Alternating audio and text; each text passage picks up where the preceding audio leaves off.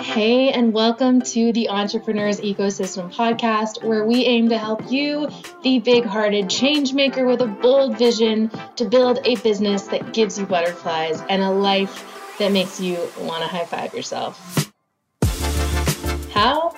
By addressing the interconnected nature of all that you do from marketing to mindset and everything in between, we believe your business is more ecosystem than monoculture, and that when it comes to creating sustainable success, it's all connected and there is no one size fits all formula.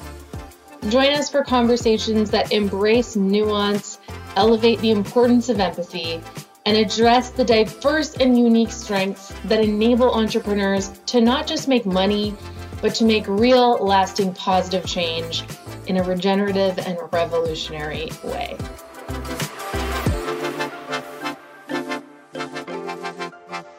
Hey, party people, welcome back to the Entrepreneurs Ecosystem, or welcome if this is your first foray into our universe. And this is our official but not official holiday episode. So, Joel said something about a Santa hat none of you will see the video. So if he did want to bust that out, we would be totally game. But let me introduce you. Yeah, yeah. Our amazing guest, uh, Joel Klettke. Joel runs Case Study Buddy, sometimes writes copy for clients, and has two kids under five. He cheers for hockey teams, sometimes for fun, and probably should lower his resting heart rate. And I love this little bio that does very, very little justice to your brilliance and all that you've done, Joel. You really like you're you're the humble, mm. humble guy. Um I I want to just tell a little story about when I first discovered you. And I don't know if I've ever shared this with you. Probably not. That's exciting. It's kind of weird. like I was just a little itty bitty baby copywriter in 2014.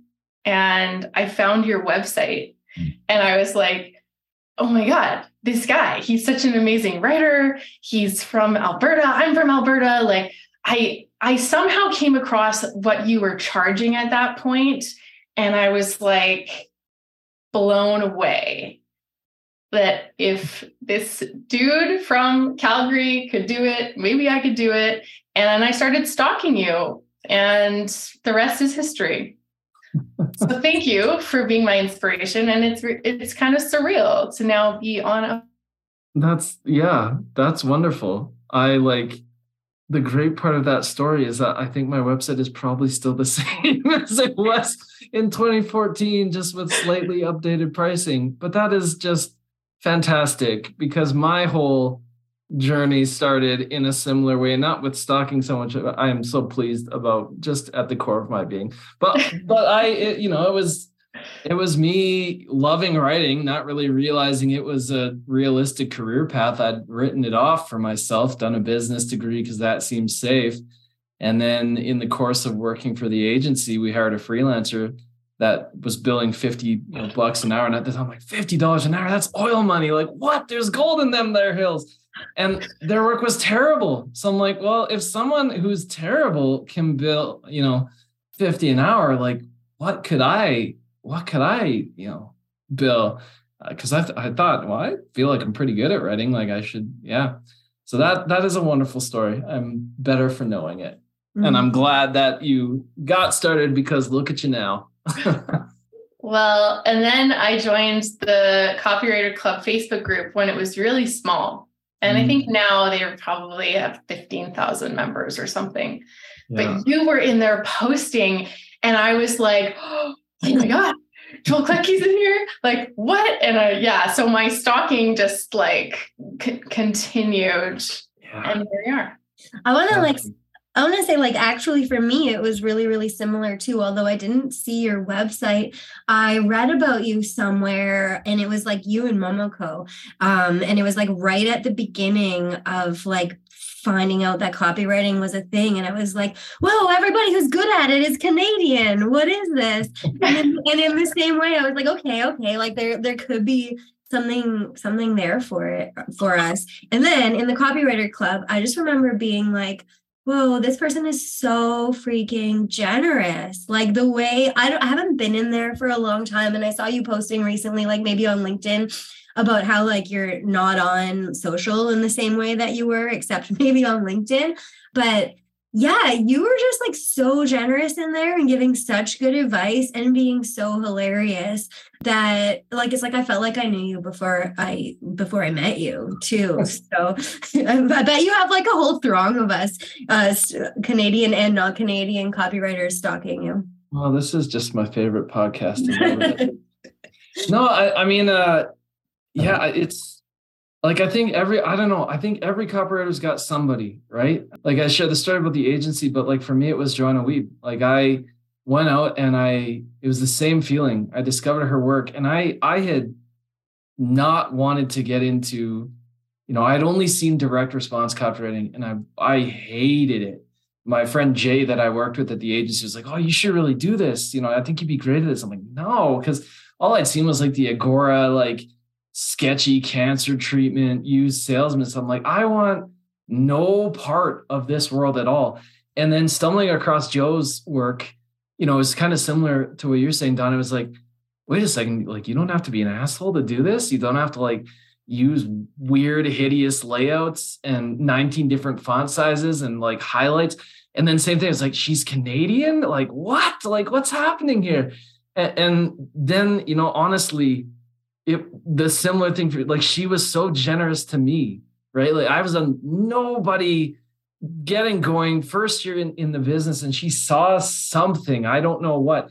And within my first, you know, couple months of interactions, like, oh, I, I'm too busy to do this work with Microsoft. Do you want an introduction? I'm like, yes, like what? Like the craziest thing. So that generosity, you know, someone told me early on, like, um, you know, the the the people at the top see the people working hard and coming up and and generally the good ones reward it.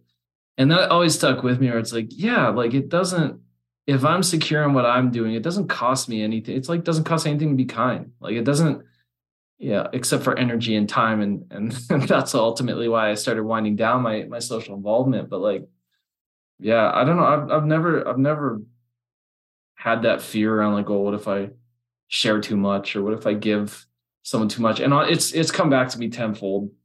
You know people people that i passed projects to later brought me in on big projects and stuff like that. So it's a good it's it's a good philosophy. It served me well. Mm-hmm. Yeah and you've definitely paid it forward. So even though you're not that active in certain groups anymore if any copywriters are listening and you're in the copywriter club group and you go use that magical search function mm-hmm. and you just search Joel Klettke's name, you'll see what we're talking about. Like he has dropped so much wisdom, mm-hmm. even in just that one group over the years. Like it's ba- basically a masterclass in so many things. Just don't ask me about pricing because I'll oh, just tell you to charge a million dollars. Just charge a million. Over and over again. Yeah. Yeah. Okay. So back when I first discovered you, it was just you. You were crushing it. And today you have an incredible company, Case Study Buddy, which creates case studies for can you fill in the blank here? Pretty yeah. big companies, right?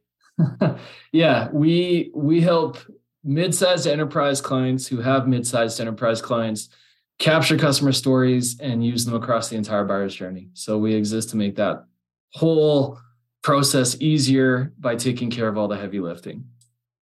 Okay. And watching you grow case study buddy has been really cool. Is it your main focus right now? Like catch us up to speed on sort of what you got going on. Yeah. So about a year and a half, two years ago, I just started sensing myself like a, a bit of a need for a change. Uh, I've been doing a lot of the conversion copy, and I was just getting to a point where it stopped being fun uh, and started being really stressful. Instead of being excited about new projects, I became overwhelmed with new projects and just kind of lost touch with like, am I actually good at this? Right. Like I, I'm my own worst critic. I always have been, but it just got to a point where it like, I think when you find yourself like actually yelling in your office about a website to nobody but yourself, you probably need a change. So, uh, case study buddy was something that I'd spun off, you know, some some years earlier, and it was always like a nice, profitable little side project. Like it was initially for me kind of an experiment in, you know, can I build something bigger than myself, something scalable? I think conversion copy I viewed as really tough to hire for and so specialized and and with case studies, you know, I saw the opportunity to you could build a team around this, you could build a process around this. This is something you could build up. And so it just kind of existed like on the side. I've got a partner in that business, Jen. Uh, couldn't, you know, couldn't have gotten it to the point that that it is without her. So important that she's named.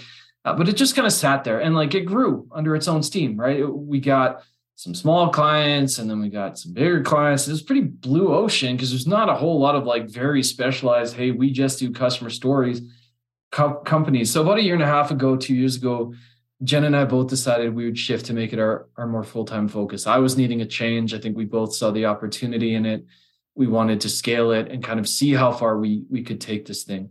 Because it went from like, oh, it's a $22,000 a year business to oh, it's a it's an eighty thousand dollar a year business to oh, it's a two hundred and fifty thousand dollar a year business to oh, it's an eight hundred thousand dollar a year business, and like it grew to the point where like we need a pilot on this plane, like we can't it can't live off the side of our desks anymore, and and we've really got to try to scale this thing. So yeah, shifted gears and my gosh, uh, it's it's been fun. It's been hard. It's been even more stressed than than doing my own thing at times. It's been a lot of learning and being humbled by that learning. But you know the reasons that i started have helped like I, I wanted to grow in new and different ways and you're never going to learn to manage a team or solve these types of problems if you don't you know if you only stay in your one very dedicated lane. So yeah it's it's the full-time focus and it's been the source of all of my i think a, a lot of my learning over the past couple years.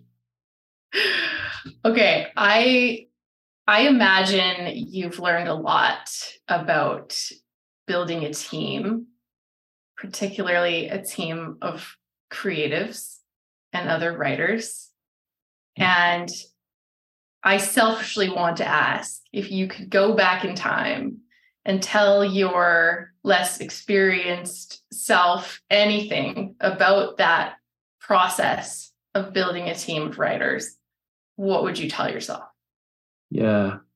So to put this in context, I had tried to build a team once before and like failed miserably, like terribly. So uh, uh, there was a time, you know, I I had the idea I was doing content before I was doing the conversion side of things, and then the conversion side started taking off. I thought, well, what am I going to do with all these content leads? I'll just build a team and pass to them, and I'll still make money, and it'll be wonderful.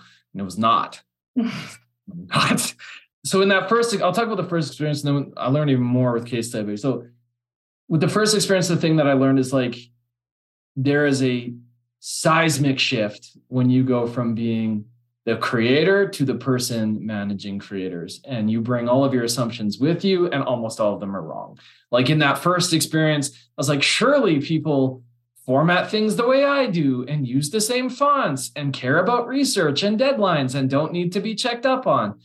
And none of that like bore out. It's like, okay, like you cannot, it's such a simple thing to say, but like you cannot expect other people to be you. But for as simple as that statement is, so much of the failure of people trying to build teams in the early stages is they can't divorce themselves from the fact that they are not the creator anymore. Like they get drafts in and they rewrite them and they don't shift their minds to like, okay, my job is actually to guide and support and like put bumpers on the bowling alley for someone else, not be me anymore. My, my job is to literally to be someone else. So with case study buddy, I think if I could go back maybe more sophisticated lessons than that. People ask like, what do you need first? Maybe not in this exact phrasing, but this is uh, like the sentiment of this is what I, I've been asked is like, what do you need first? Do you put the process in place first? Do you go get the people first? Like what what do you what do you start with? And if, I think if I could go back and tell myself something different, you know, we start with the process, it, it served us, but ultimately hurt us later. It's actually neither. It's the purpose. You have to realize when you're bringing someone into your world or your company, a process is not enough. And one thing I didn't do at the outset well enough, you know, was define like why are we here and who do we serve and what are we aiming toward and like why do we have the standards that we have? Why do we, you know, come at it in this way? Um, because you can build one hell of a process, but if people don't understand the why behind it or the ultimate like north star they're building toward, the best process in the world isn't going to help. So I think I, I, would have started by sitting down more and defining like what's the purpose? Like who are we trying to be? Who are we trying to serve? What are we trying to do? What's unique about the way that we come at this? What are our values and philosophies? And I always like kind of hated the values side of things. I always felt super like squishy and kind of dumb. Uh, I remember like I worked for, you know, a place where like all of a sudden there was like an acronym for our values. I'm like, this doesn't mean anything to me. It's like it's like some some weird like I don't know grapes or raisins. It was like some doesn't mean you know, but I think, and that's not to say you like need to have an ironclad value statement when you started that that's going to be like make break and like usurp the value of your pro, all that stuff. But like as you scale, like that becomes invaluable because it when it's not just you doing the hiring, when it's when you've got tough decisions if you want to democratize decision making when you want people to feel like they don't need you to hold their hand anymore and like they can be independent like the values are what define what does a good decision look like here. And i think that's something i, I would have done differently. I think the second thing i would have done differently you know like the hiring process itself i tend to overcomplicate things so take this all with a grain of salt. But like can you win just by going to a facebook group and going like hey i need a writer. Yes. Is it likely? No. Uh, the the whole process that we go through for hiring a writer now is like so much better than it used to be because before it's like again if if someone vouches for something like yeah great you can do it. But now you know we kind of go through a process of like identify ask validate right? We, we want to have an easy way to weed out people that are obvious non-fits. And like the fact that i've been visible in the past was a blessing and a curse because we get a lot of people that wanted to work with me. And it's like yeah but this is not a mentorship. Like i'm i'm not here to hold your hand and like teach you copy. I need you to be good at this right? Not in a cold-hearted way. It's not that i don't want to be generous with the people working with me but it's like no like this is not an internship this is this we need you to be proficient and so, kind of, if you even if you go to the Facebook group and you look at the job postings, you'll see how mine changed over time. Like it becomes more about weeding out people who you don't want to apply uh, while attracting the ones you do. And then the next step that we put in place is, and again, people people don't like it, uh, but we put like a questionnaire, right? And it's just it's a series of questions to help us understand, like who are you? What's your motivation? What have you worked on? Tell us about your favorite projects. And that's good and a lot of people stop there and they're like okay great. But then you know now the validate part is the conversation and like just leaping to an interview you'll burn a bunch of time on people who shouldn't have gotten an interview. Not going to an interview you won't validate anything you've learned in like the survey or the questionnaire. And so in those interviews like my favorite questions now when i'm trying to hire creatives are like okay tell me tell me about the project you worked on i'll usually like rattle it off and then it's like, why did you write it that way? Like, walk me through your decision making process. There are lots of people who can write words. There are fewer people who can write words with intention and, and identify like this is why it's structured that way. So if you're hiring people to work on conversion copy, like that's the most imp- important question you can ask them in an interview. Walk me through this. What was your thinking process? And then the other thing, you know, we talk about test projects. A lot of people hate them. I'm I'm not for test projects that are unpaid. I think you should always pay. But there's two types of test projects, and this something I would have told myself earlier too. I always saw test projects as like, oh, it's like go get them to write a thing. And that's yeah, it costs something, it's laborious. But there's writing test projects and there's thinking test projects. Like a writing test project is like write a thing. A thinking test project is, okay, you wrote a thing. If you had to change this based on this new criteria, and I'm just telling you now, how would you do it? And again, sit back and listen. And, and that's again, we say clear writing is clear thinking, but then we don't interview like it is. We're like, oh, look at your portfolio. It's wonderful. We don't ask what they're thinking at all. So we we made mistakes. We made bad hires by not by not doing that, and I think we're better for it now that that we kind of come at it that way. You have to get to the heart and soul of how somebody thinks through copy because it's the brain behind the words that ultimately decides how good they're going to be at you know your your job. Mm. So interesting. Yeah. Yeah, that was great. I feel like I feel like we could just take that as a clip and it would be like super valuable for so many people trying to build teams or even hire like hire writers for themselves. Like if, you know, if you're a service provider or a SaaS company or something to like how to actually figure out which person would be the right person for you. Yeah. You know you're doing it wrong the minute you're rewriting someone's work. I mean, that's for the more junior folks out there, the people who are like going for person number one. Like if you're if you're like, I need to hire one more person, like the telltale sign you're coming at it wrong is you're rewriting their work. That's not a partnership. That's not help. That's you being a megalomaniac, which it took me a long time to divorce myself from. And it it hurt us. It, it took us longer because I couldn't let go. So yeah, me too. I still I still fall into that sometimes and I have to like pry my fingers off the keyboard and do the exact same thing you're asking the copywriters you're interviewing to do, which is explain the thinking behind the thing. Mm-hmm. That is so much harder than it sounds because these things are just like integral to us. We've done them so many times. We live in our own heads. It all makes sense to us. And the assumption is that it's obvious to everybody else, and it is so not obvious. And I've always thought, like, with the writers working with me, like, they don't want to hear me ramble on about, like, why I do things a certain way or want them to do things a certain way.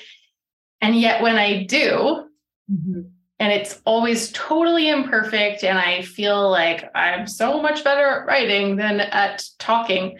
But the response is almost always like wow this makes so much more sense. Thank you so much. Like now i actually get it. And so internally that's what i'm working on right now is developing like just better systems for guidance mm-hmm. around like yeah, the thinking behind the thing, basically. Yeah. yeah. I think the other thing I wish I would have learned earlier, and thankfully, you know, I'm like one of my best friends in life, Steve Peters, has come with me on every like writing adventure since. He's like one of the, you know, one of our more senior writers at Case Study Buddy, and he worked with me on the conversion side. So I kind of did this by accident. But it's counterintuitive when you're first starting a writing team your reflex is to go for people where you're like, how can I make the most margin? Right. Like it's not that you want to like grind people into dust, but you're looking for that healthy balance of like, oh, I can outsource this work for less than I would do it. Mm. And you know, that's still entails you still need that to run a business. But in retrospect, if we're looking at okay, purpose, process, people, right? You have to define the purpose of like why you do what you do and do it that way. You have to have a process to bring someone into. But when you're hiring your very first person, the reflex is to go for someone junior who you're like, they'll just follow the process. Nah, what you really want to do is hire someone who's good enough to help you refine it. Someone mm-hmm. who's going to be able to go, this process is good, but here's how we can make it better. And yeah, there'll be a more expensive hire for sure, but that's going to be the person teaching the process to the next person and to the next person and to the next person, right? And so that's where, like with Steven, um, it started out me teaching him stuff, but now like he he kind of runs head of story uh, for for case study buddy now. I don't have to look at it and he is so meticulous. He gets the purpose he gets the process and moreover he knows how to bend and break it when we need to. So i lucked into that but again if i was doing it again it's not intuitive to go with someone a little bit more expensive as your first hire because like i'm just excited to make sweet cash on this. It's it's worth the the lower margin. Uh, you're, you're building a team now. You're not hiring an assistant. Yeah, agreed. Hmm. Dawn was my first hire. Hmm. And hmm. she was definitely that of like refining and improving and even just straight up documenting the actual processes so that other people could follow along. And yeah, like that is so key.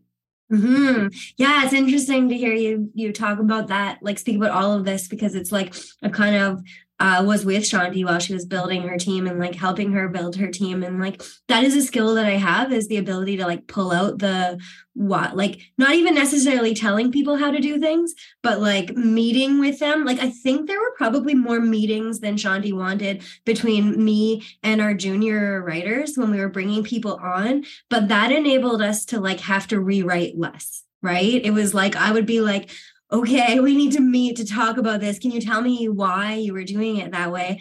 Um, and it was easier to like then offer like okay well this is how Chanti does it. This is why we do it in this way to them after listening to them. But we also like started with like extremely talented writers. And so that like even though they weren't conversion copywriters like one of them is like one of the best poets that i know in canada.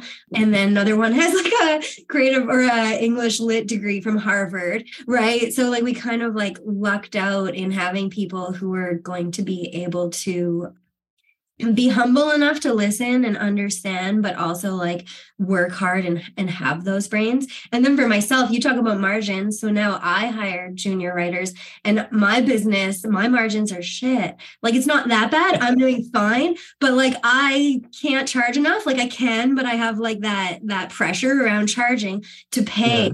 what i want to pay my junior writers even if they don't have like copy school or something. If they're like great writers i want to pay them at least 50 bucks an hour to start right? Or like and so yeah i end up my margins i'm like oh god like i'm at like 50% a lot of the time. Or like my big margin is i hire canadians and so like i i like get that extra whatever the whatever the the shift is.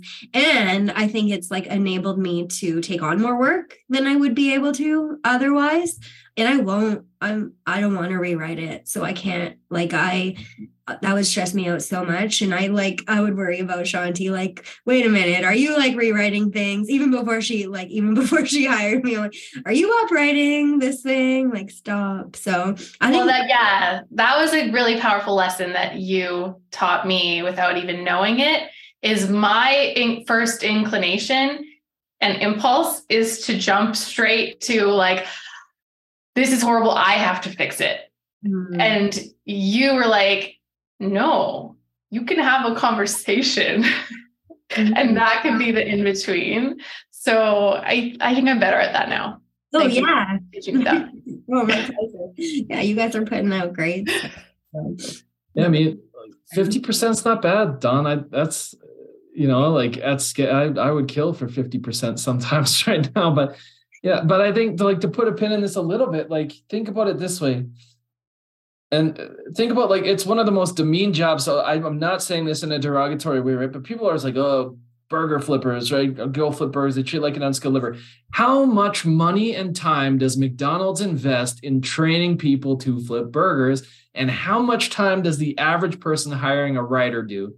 Like like it's it's ludicrous like what other job do people whether it's other writers even or companies have the expectation that we'll give you a brief and a push off the ledge and come back with brilliance like mm-hmm. that's not how real life works right mm-hmm. and that's that's a heavy realization like if you want to you might get away with it when you've got a team of two you and one other person if the person's just phenomenal but if you want to scale a team if mm-hmm. you want to grow a business if you want to build a writing based business like you have to change your mentality. That like it's not briefs and pushes. It's you're sitting down you're talking through you're giving direction.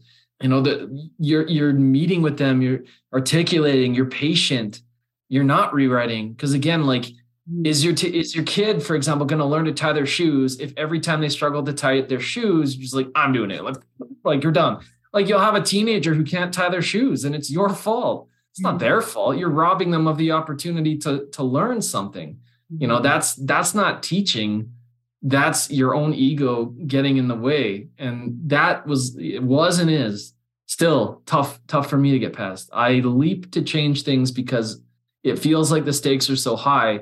I think that's the other thing. Growing a team you realize like most failures aren't fatal. We've had we've had bad ones you know where it's cost us big but the average failure is pretty easy to make up. People are pretty understanding. And if you live in constant fear that any shortcoming is going to like nuclear bomb your business, it's, it's not rational, right? It's it's not the real world. People are more understanding and, and life goes on. And that's that's been a progressive learning with case study buddy too. The more that I've had to let go of, the more you learn to accept like mistakes are going to happen. It doesn't matter how good our best people have made big mistakes. It's reality. It doesn't make them any any less valuable to us. You know, learning to deal with failure, mistakes, issues in a business is integral. You will never run an issue free business. There's no there's no such thing. Hmm. Yeah. Yeah. So true. Speaking of shoe tying and children, I'm curious how well, what is the most substantial change to your business since having two little kiddos? Yeah. In the early days when you're I mean, I started you know 2013 i wasn't even wasn't even married yet. You know i just went on my own. And like your time is totally yours. And if you work from sun up till midnight nobody cares. Nobody else is influenced. You know it's like it's not good for you but you, you're not you know it's it's not bad necessarily for anyone else. Time management you know becomes essential the the guilt of not being present is real right you you learn real fast that if you can't learn to engineer your day in a way that lets you be there and do what you want to do, for me, anyways, you're going to regret it. Um, you're going to miss stuff. And I think I haven't always gotten it right, right? But in a really positive way, your kids are like a forced boundary. It's like your day ends when it ends. You learn real quick. At least I, you know, I I'm continuing to learn the lesson of like there's things that don't belong on your phone. There's apps you shouldn't have there. There's email accounts you shouldn't add to that because it's it's going to take you away. And i think that's tough when you're passionate. You know i i think you can be passion, a passionate parent you can be passionate business i think i think those things can coexist. I think they virtually always butt heads and learning to tame both sides and, and put meaningful things i mean that's I, it's been tough. You know for, for for a lot of us we identify ourselves in who we are and what we've done and the work we produce. And and when that gets challenged by kiddos and that's not to say they're not an inconvenience or anything like that but when when who you think you are or when a new part of you like now i'm a dad shows up you have to decide what to do with it and how you're going to prioritize it. It seems like it's something that should be easy but it's not so i think that's I think that's one thing. I think, you know, people always talk about don't bring your work home with you. And I think that's the other. And that was like a major, a major push for me to get out of conversion copywriting for the moment. You know, I still do the odd audit or whatever. And it's something I, I feel like I can always go back to. I still enjoy probably now more that I'm not doing it so much. But like the stress that you allow to creep into your job, it's it's gonna show up other places too, right? I'm hyper aware that like your kids are tiny little people once. There's only so many years I'm going to have that kid knocking at my door saying, Dad, play floor hockey with me, or bringing me cookies, or sliding pictures he's drawn under my door. If I don't take the time to be there for that, it, it won't come back. And yeah, being cognizant of that when you really get it, when you every so often I'll get a reality check, but when I'm at my best, when you really get it, that's that's where it's like, oh, like business is great and it's important, but it's not the important thing anymore. Yeah. Cue the Jordan Peterson clip. You only got four years. Which every time, like I tear up and the reminder there's never enough reminders mm. of that truth that well you don't only have four years but like they're only so little and so precious for such a short time yeah, Mm. I don't even have kids, and I feel that way about Chanti's kids. I like moved away, and I'm like, no, they're growing too fast. I need to get back to Nakusp. And of course, I miss I miss Chantel and my friends. But actually, I'm yeah, but Ashy, like he's like an adult now. I mean, he's not even two. Um, but but they change so quickly. I wonder, I noticed since starting to like stalk you, um, that, and this is how good of a stalker I am, that you really got into fitness in the last couple of years. Is that sort of for the same same reason, like for your kids? Oh. Self and I follow yeah. Strava, so I know that you've ran 206.3 kilometers this year yeah. uh, prior to August. Yeah, I mean it. There's a lot of things I do now to try to offset, unlearn, and grow in new directions. Right? I mean, I this has been one of the hard hardest years I think for everybody, but for me personally, like it's been tough in the business. It's been tough in my personal life.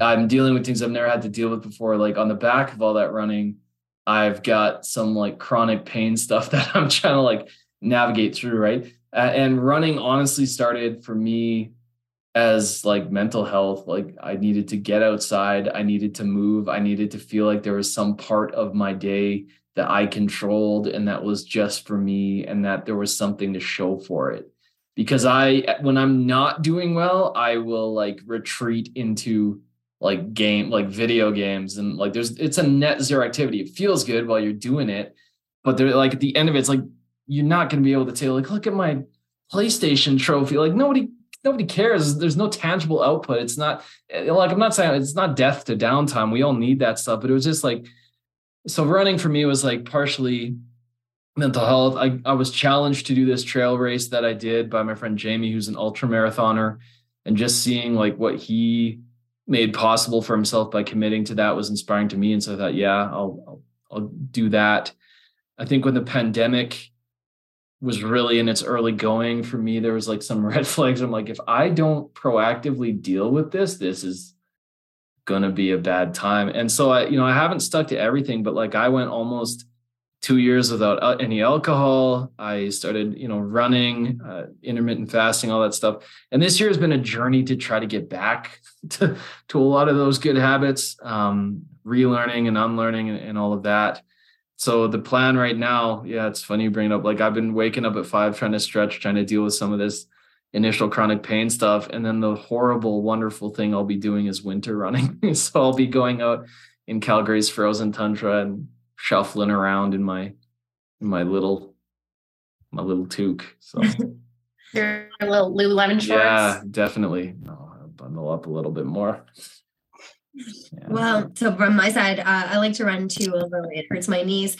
And um, same same reason, got into it for like mental health stuff, just to deal with it. But watching you go, and I think yeah, I remember maybe you posted about like quitting whiskey or something. Like that was actually really inspiring. On the other side of it, I think like as writers, there's so much romanticization of the like smoking and drinking and being like stressed out and like that's the only way creativity will come thing that it was cool to see someone that I admire being like all right I'm going I'm going in the other in not not in the other direction yeah. but think of the pendulum swing right? And like how when we go too hard on our body that can bring in chronic pain like go too hard in our business and it can bring on chronic stress like yeah.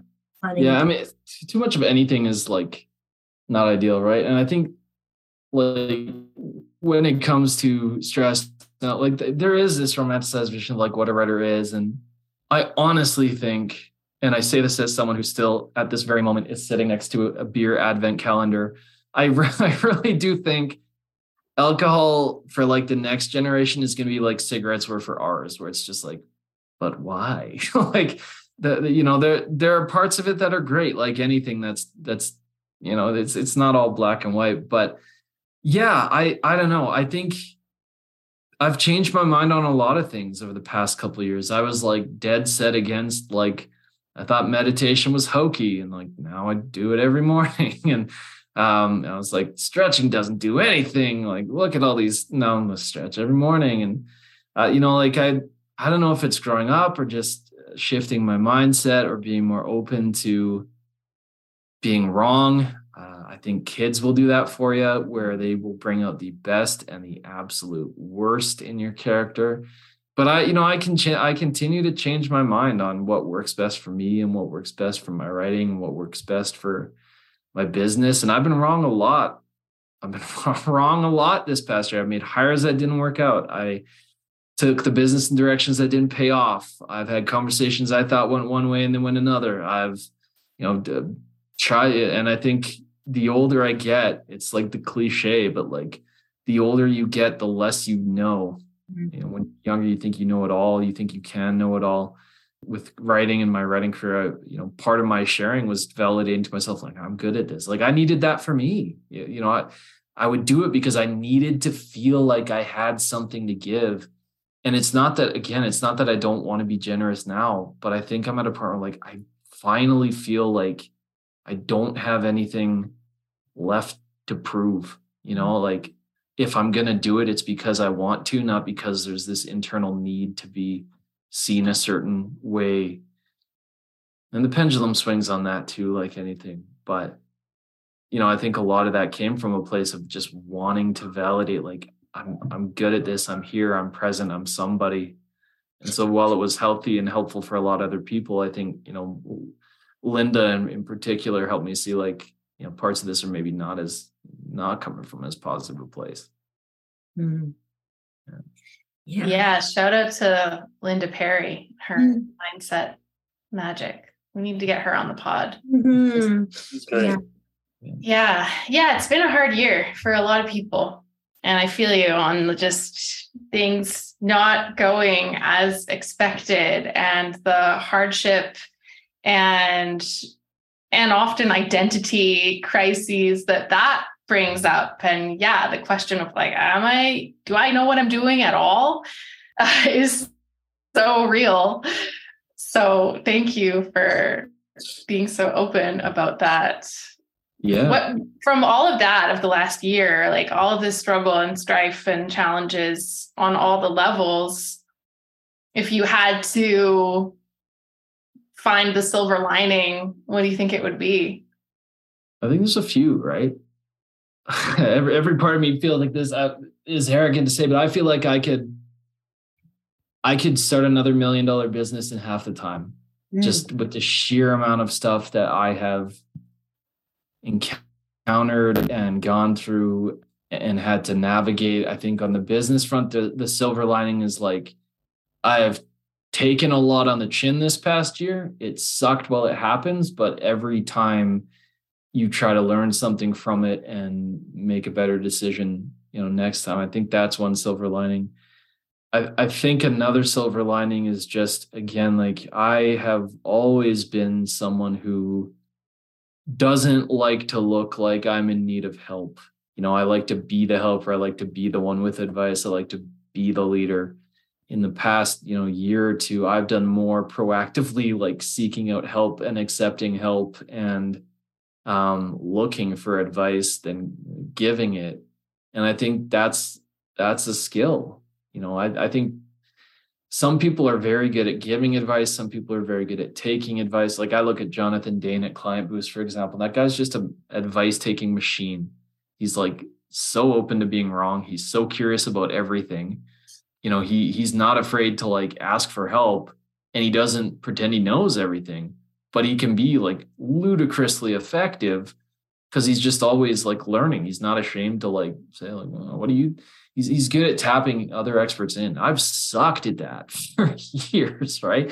Um so so that's a silver lining too right? Like there's something to be said for learning to say you don't know and like be all right with that and to not immediately you know my my attitude for a long time has always been well i know what to do. It's just a matter of doing it. But then you do it and it doesn't work out like you expect. You're like maybe i don't know what to do. You know maybe maybe it's worth just taking the guard down a little bit and uh yeah. So i think those are two silver linings. I feel like i'm more equipped than ever to do things with business and i feel like i've learned how to ask for help. Mm. Um, and I think both of those things go hand in hand and will serve me better in, in a lot of areas of life. Beautiful. I love the idea of like, I made a bunch of mistakes this year and now I'm more equipped than ever to launch another million dollar business. Not, but not, but from like a humble place. Yeah, um, yeah that's great. I, I, it's just like we, we honestly play the game on hard mode at Case Study Buddy. Like we're doing one of the hardest assets you can do for one of the toughest verticals you can do it in. Like I, it's not, it's no disrespect to, to people running, you know, teams that do blogs or whatever, but there are days where I'm just like, how much easier would it be if we didn't have to have three stakeholders on every single project right but there's arrogance in that too because every every single job you ever have like there will be challenges and, and stuff that's tough about it but yeah i mean it's we've taken a ton on the chin this year and it's just like you can either crumple or you can try to get back up and learn something from it and so when i'm at my best i'm doing the second Fair. All right. So, Joel, speaking of assistance and getting help and being more productive, yes, we chat a little bit about your thoughts on like this whole AI revolution and the role that it has in the copywriting industry. And yeah. you've been posting some hilarious experiments that you've done with Chat GPT. Yeah. Like just pure gold. Maybe you could tell us about your favorites. Yeah, and yeah. I'd love to hear your thoughts on where things might be headed. Yeah, this is like such a source of joy for me lately. It's like such a bright spot in my day. And it's also something I've changed my mind on. I was of the, you know, we, we saw the emergence of GPT-3. You saw the output of it. It's not that I didn't realize, oh, there's potential to this, but I really looked at it through the lens of like, oh, my job is safe. You know, like, ah, it's not a human, it, it's an unthinking machine. And I kind of dismissed it. And there's fear in that. And I see that fear running rampant right now. People out of hand dismissing, like, no, like, you're always going to need a human. It's like, yes, that may be true. But if you're pretending that your job is not about to dramatically change, even just the perception of your job, like we are talking, the OGs of copy are having conversations right now in groups, in private. Good dear friends of mine like Lianna and Jennifer Havice and Sam Woods. And like, if we've got our heads on a swivel, and that's not to say that we're so elevated and lofty, but like I've been able to do pretty well for myself in the SaaS space doing conversion copy. I no longer hold the opinion that like, oh yeah, our jobs are going to you know remain the same. And this is something that's just like a fringe thing. Like with chat gpt this has just exploded into the mainstream. And like i continue to be delightfully shocked at what's possible with it. There are so so many just different applications. I, I i need to pull this up because i was ruminating on this earlier today just thinking about like what are some of the areas that i think like this is this is gonna make a difference. And like everything from idea generation. Like we run on calories, we get tired, our, our thinking is limited, we struggle to combine ideas um, at, at a rapid pace.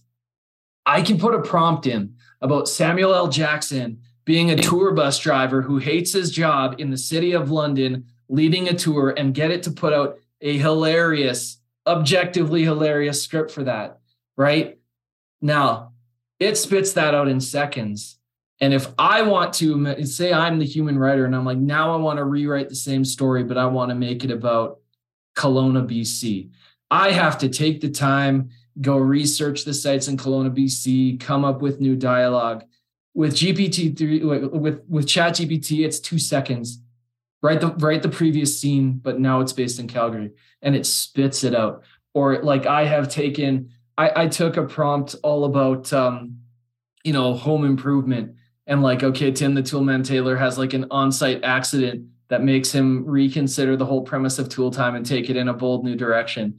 And uh, so again you tell that story and then we struggle to combine ideas. We you know like the best ideas in copy often come from incidental. You bump into something you read something. It's this cool natural confluence of ideas. And i don't think that's going away or that that has completely lost value but i can take that tim the toolman taylor thing and say now write it in the apocalypse and it will spit the same story out, but now it's a post-apocalyptic tool time scene and the crowd is skeleton. Like it's it's bonkers, right? So idea generation, I think already right now it's a dramatically powerful tool for that. I think in terms of like rapid, ugly drafting, um, you know, this is one people are familiar with, but like people like, oh, it always needs a human to edit. And I'm like, do you not realize though, like our jobs will start to shift progressively towards editing and also that editing and writing are very different skills. Um, they they seem the same, they're not, but like rapid ugly drafting or like distilling and summarizing data. Like I fed one of our case studies into one of these platforms and I said, spit out some LinkedIn posts, you know, give me give me a, a, a two sentence summary, a synopsis for this. And it did a, a, pretty good job. I took it back to our team, you know, it, and they're like, this generated better headlines than some of the things we actually ran with, right? And so, yeah, we still produced the core initial doc. You know, we we still it was a lot of human effort to do that interview and document it. But I don't think it's unreasonable to imagine a day where we can put a transcript from one of our interviews in and it will pull the main points or it will isolate and categorize the quotes for us which is something clients want to see or we'll be able to take you know tell it this is our template and outline for a one sheet. Here's the 1500 word piece pop it in the in the one sheet. Right now that's a manual job. It doesn't take even a, a ton of time one two hours for lori or steven whoever to do it but seconds is a whole lot shorter than hours you know so ugly drafting summarizing data repurposing existing you know content. These are all areas that like the time is already here where where these things are going to start to shift. I mean again how many like look at the just wild sensation of people doing these portrait headshots and like ethics aside the fact that the most popular ones are directly ripping off of the artists that inspired them uh, think of how many people. And this is this is again where it's like how many people took to fiverr people in overseas countries who had to learn the skill and started doing headshots and started you know and that was how they made their living was like oh I'll do your corporate cartoony style headshots. And now that's a prompt. And we can pretend that those people aren't impacted that oh no people will value the unique stuff. But for the average person the question is do they care enough right? Like and i don't think the answer unfortunately is going to be yes and so I think we're going to start to see like with shorter copy again, like there's less margin for error. And if if it's you the person competing against the machine that can spit out 2000 ideas in 10 minutes some of those 2000 ideas are going to be really really good. Like we can't pretend they're not. So i think this this i don't i don't, I don't want to be depressing about it because i don't think that's where it should go. But i think it's the ultimate sidekick. It's the ultimate ideation sidekick. It can help you repurpose more quickly. The perception and the bar for people is coming down in terms of like, you know, what what they expect and what they think is is reasonable. And I think if we can get out in front of it and leverage it, you know, I still have to be creative to come up with a prompt like Samuel L. Jackson on a tour bus and they stop one at a time. But that's I think that's going to be a skill, you know, that that we hone. So, you know, are we going to see AI independently spitting out, you know, super high converting landing pages without human oversight? My answer probably used to be no. And now it's more like maybe. I think it's possible. You know, I, I think we still have the opportunity to be the person with the ideas. We still have the opportunity to be the one reining it in and taking it in new directions. But I think we're kicking ourselves, you know, we're, we're fooling ourselves if we don't think that this is going to change everything about about how we come at it. Um, even research right? Like how much time i i have spent probably literal literal years going through spreadsheets of responses and looking for sticky copy and categorizing and theming. And it's a manual task and it's good for me to do because it gets my head in the mind space of the customer but we're not far away from AI being able to take that out, categorize it for me, present it to me. These are the, primary themes. These are the things people are seeing, and then you know shortening the gap. So, uh, you know, I don't think it's going to start happening necessarily independently. AI is just going to replace us, supplant us overnight. But I do think there has not been a more powerful tool or sidekick or a more exciting development in the space that I can think of in all the times I've been I've been writing. And if you're skeptical, just all I can say is go play with it. Mm. Go put the craziest thing you can think of in and, and see what comes out. Fact checking is still going to be a huge thing. quality control. You're still going to get some word salad. It's not perfect. But if this is how good this thing is now, mm-hmm. like where's it going to be in five years? You know? Yeah. And I think GPT-4 is supposed to come out early 2023. And that's already light years ahead of GPT-3. And yeah, I I am a little freaked out about a lot of people's livelihoods and the future of our whole society. Yeah. Yeah. As, as a business owner and someone who like makes a living through writing words that people pay a lot of money for, I have taken solace in what Sam Woods has been talking about in that unique perspective and personality and emotion is still going to play a really critical role in that like that human piece of the puzzle. Yeah. but that that's now going to be the differentiator. Yeah. Yeah. I mean to take it in like kind of a different direction but just this is where my brain goes with this right? Like we're talking about the writing side and like what other stuff gets written right? My, my brain spirals off right? Like okay so we talked about the video games i like to play earlier and tabletop rpgs whatever. Like one of the coolest things that i can imagine for example there's this confluence of like great and terrible wonderful and awful things. But like there if you've seen what descript has done with overdub they can take 10 minutes of your voice and then convincingly replicate your voice saying whatever you want your voice to be saying, right? It's still not 100% perfect, but it's pretty it's pretty damn good.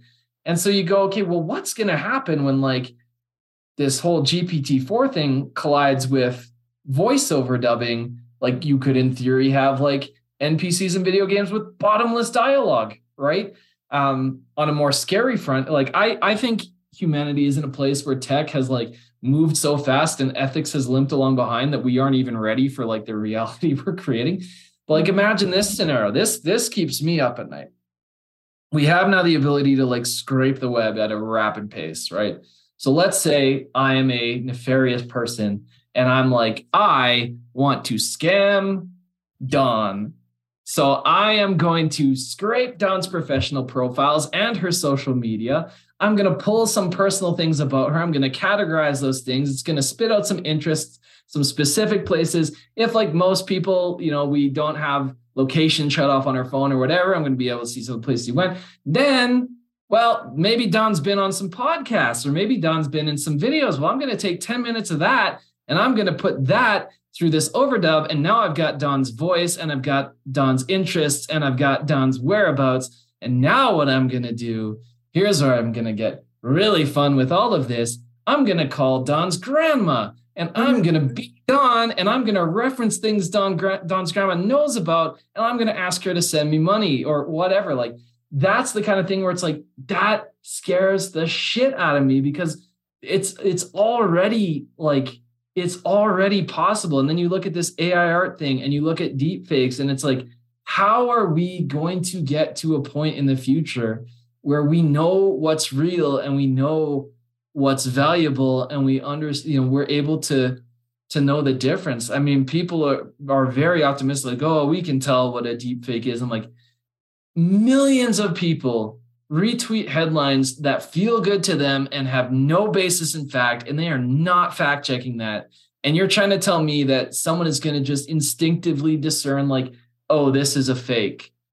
Like public personalities, you know, so much of our lives, so much of who we are, so much of what we do lives online. There's no there's no back button for it.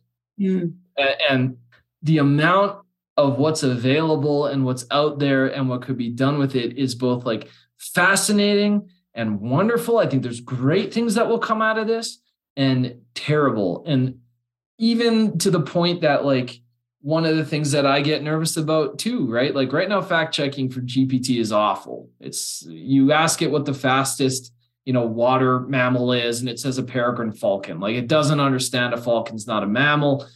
Right now, it's bad, but it's going to get better.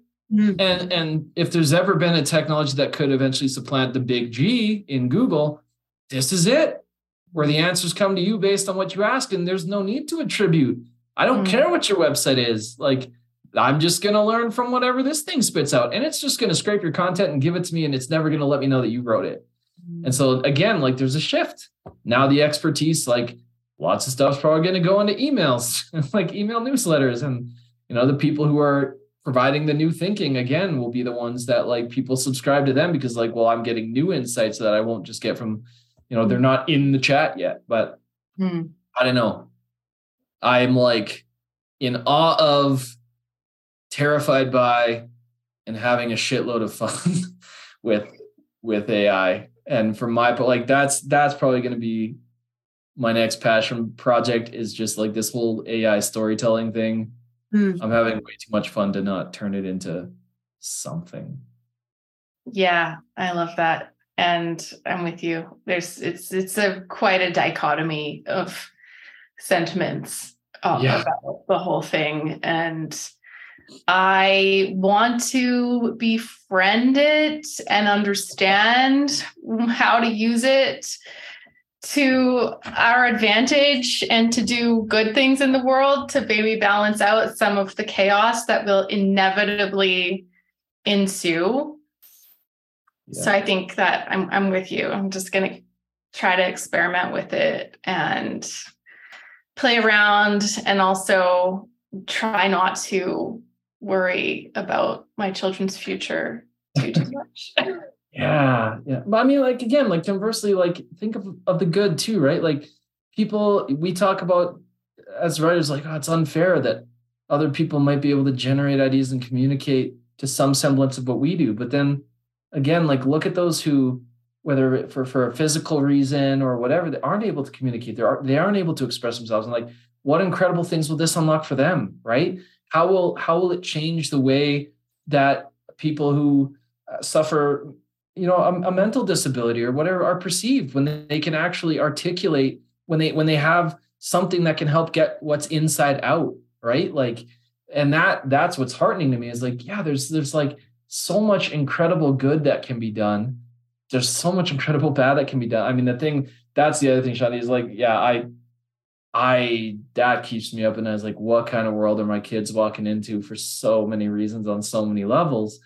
And like, will it will it be great? Will it be terrible? And how will we govern what we do with the things that we're we're unlocking? And I'm sure on some level, you know, if we went back to the like early 1900s, and someone saw a calculator, they'd probably say the same thing. They're like, what devilry is this? Like the end of mankind is nigh. But like it's uh yeah, it's a lot. And I, I I don't, you know, to just revisit something I said, right? Like I'm not trying to be demeaning to writers who are worried. Like I we're all we're all going through it. But my note is just like if you stay in a place of fear and you don't even engage with it if you choose to believe that this won't impact you you're wrong.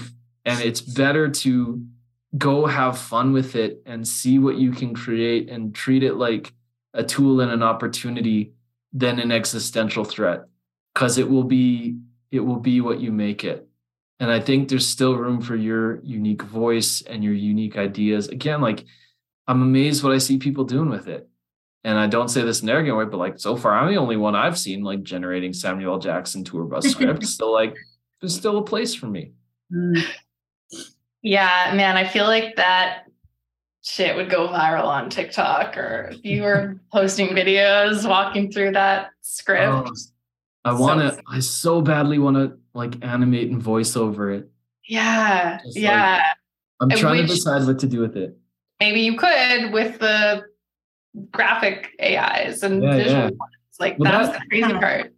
That's kind of what I'm batting around is like, do I see what I can create? I mean, again, the, the visual stuff, I got to find a platform that I'd feel comfortable using that isn't like directly stealing, stealing yeah. from people. But like yeah, that for me, that's kind of it. It's like I can see, for example, like it's already sparked new ideas in me. Like one of my passions, I'd love to write. Part of why I loved to write in the first place was writing stuff that was funny and made people laugh. Like I published a dumb little book. It's back there called Hawk Attack about like my life when I was, you know, in my teens and uh, like early twenties, and uh, it's embarrassing and probably offensive now because hopefully I've grown as a person. Um, but like you know, like it's already inspired me. Like, how cool would it be to use AI to generate these absurd and hilarious scripts and then turn it into like a narrated podcast show or whatever? Like, it is going to be what you make of it. And that's what I'm starting to embrace. I was I was really disinterested and honestly fearful of it, and now I'm like, well, cannonball, like let's go, let's figure this thing out, and if it puts me out of work, at least I'll have a hell of a lot of fun and probably find something new I can do with it. So, yeah, I'm inspired. Chanti was playing with Jasper for a bit, right? Um, but like it wasn't very good. But it just seems in the last two weeks, what you guys have all been posting Getting, is so, so that's right? That is the rumor is that like chat gpt is actually like 3.5 or it's actually like feeding into 4 and you can again like i think what's what i see is different this time is like the, again the first one came out there's a little bit of adoption. The second one's coming out and i mean i first when gpt-3 first came out i didn't get any text from my sisters about it. You know they they didn't care. They're like pretty divorced from the online world. They know what it is right? Like they're they're seeing it. They're seeing this AI art. They're seeing all this other stuff. And you know, I'm having discussions with like my friend Russ, who again he, he wasn't really big on this stuff, but he's a web developer. He's like, yeah, this stuff's gunning for me. I I've got to figure out, you know, like what what I do with it, how I leverage it, you know, what I make of it, and yeah, it's I, I what I mean by all of this is this is like it's more in the public consciousness and eye than any of the previous iterations were, and even those made pretty big ripples. So, I yeah, it's it's like an iPhone moment for me. Mm-hmm. Only this time I feel like I'm aware of it. The first time like smartphones came, like I don't want that. That's dumb. I don't need to go on the internet on a phone. Like, and then now you know you can't find a person without you know a screen they stare into half of their lives. So it to me it's yeah it's just a seismic shift in everything and it's going to be very interesting to see where it goes. i feel like i've been like playing with like vip weeks. I feel like i could like sell them as vip days then because i'm a real fast editor. Right? Like yeah. Yeah cool. Wow. This has been really inspiring in like so many crazy ways. Where's the best place for people to find you yeah. I'm most active these days on LinkedIn. I never refuse an invite with a message that's actually real. That's a big part that pushed me off of Facebook as well as just the sheer amount of like mm-hmm. adding and then pitching. So if you send me a message and you're like, hey, blah, blah, blah, I'm an actual human. Yeah, we'll connect. Uh, so I'm active on there. You can check out what we're doing with Case Study Buddy at casestudybuddy.com if and when I get back to having my newsletter, which I got billed $1,300 for and haven't done anything with for a year, um, that'll be a place where I probably come back to and start sharing my thoughts on some of this stuff because I think I'm finally ready to do that stuff again. And those will be those will be the places.